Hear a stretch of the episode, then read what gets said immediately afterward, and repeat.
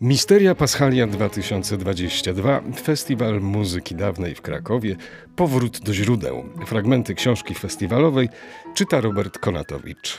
Prawdziwość naszej wyjątkowej zwyczajności. Mariusz Makowski. Ścieżkę naszej drogi w życiu żłobią normy, wzorce, nawyki, rytuały. One tworzą strukturę, dzięki której możliwe jest funkcjonowanie pośród i z innymi.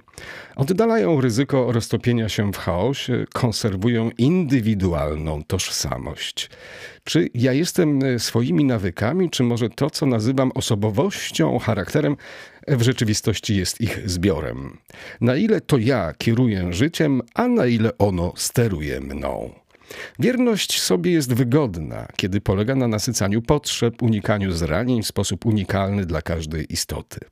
Mniej wygodna i bardziej kosztowna staje się, kiedy w konflikcie wartości stawiam na dobro odległe i niepewne. To dlatego patrzymy na ludzi przez pryzmat tego, ile są w stanie poświęcić w imię wierności zasadom. Cenimy bowiem odwagę większą od tej, która cechuje nas samych. Lęk to arcyludzka emocja, odwołuje się do światów wyobrażonych, potencjalnych, minionych, imaginowanych. Czujemy go, gdyż obdarowani zostaliśmy trudnym darem wiedzy o własnej skończoności jest egalitarnie doświadczany przez niemowlęta i starców. Ile jesteśmy go w stanie pomieścić i zarazem pozostać uważnymi na innych? Nie ugrzęznąć w kokonie egotyzmu lub poczuciu wyjątkowości własnych zranień. Lękamy się nieznanego, konsekwencji wyborów, spontanicznych decyzji. Pójście za tym, co powszechne, popularne, modne, zdaje się oswajać wewnętrzny dygot. Tak zrodzone ciepłe poczucie upodobnienia się i normalności daje prawo przynależności do stada. Jednak inni kiedyś się odsuną. Z czym wtedy zostanę?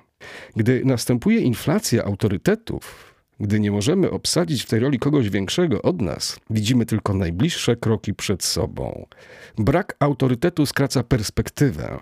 W kryzysach zaś trudniej oprzeć się tylko na sobie. Brak kogoś, kto widzi dalej i szerzej, kto byłby strażnikiem i orędownikiem idei nadwartościowych, sprawiedliwości, prawdy, nadziei, równości i miłości – bo gdy żeglującemu pośród nocnych fal brak latarni morskiej, każde światełko w oddali może mamić, że jest portem. Jesteśmy rozpięci między ja idealnym, a ja realnym, tym, jacy chcielibyśmy być, a tym, jacy w rzeczywistości jesteśmy. Gdy rozdźwięk ten jest duży, przynosi napięcie i lęk. Nie chcemy wtedy sprawdzać, co misternie poukrywane jest za kurtyną. Urealnienie niosłoby zbyt wielki ból. Idealny obraz siebie stępia lęk niczym benzodiazepina. Ego jest reżyserem na scenie, na której w reflektorach błyszczy hołubiony obraz siebie. To aż spektakl i tylko spektakl. Zagramy raz lepiej, raz gorzej, nagrodzony gromkimi lub zdawkowymi oklaskami.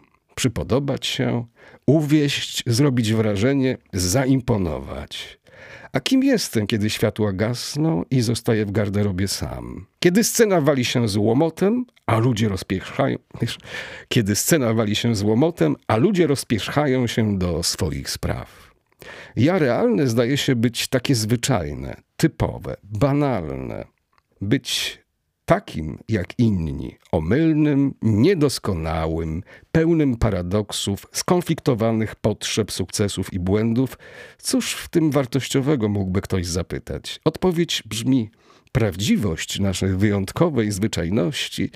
Jakie słowa, takie czyny. A kiedy sprzeniewierzam się własnej postawie, nie odrzucam uczuć winy, wstydu czy złości, które rodzą się we mnie w konsekwencji tej słabości.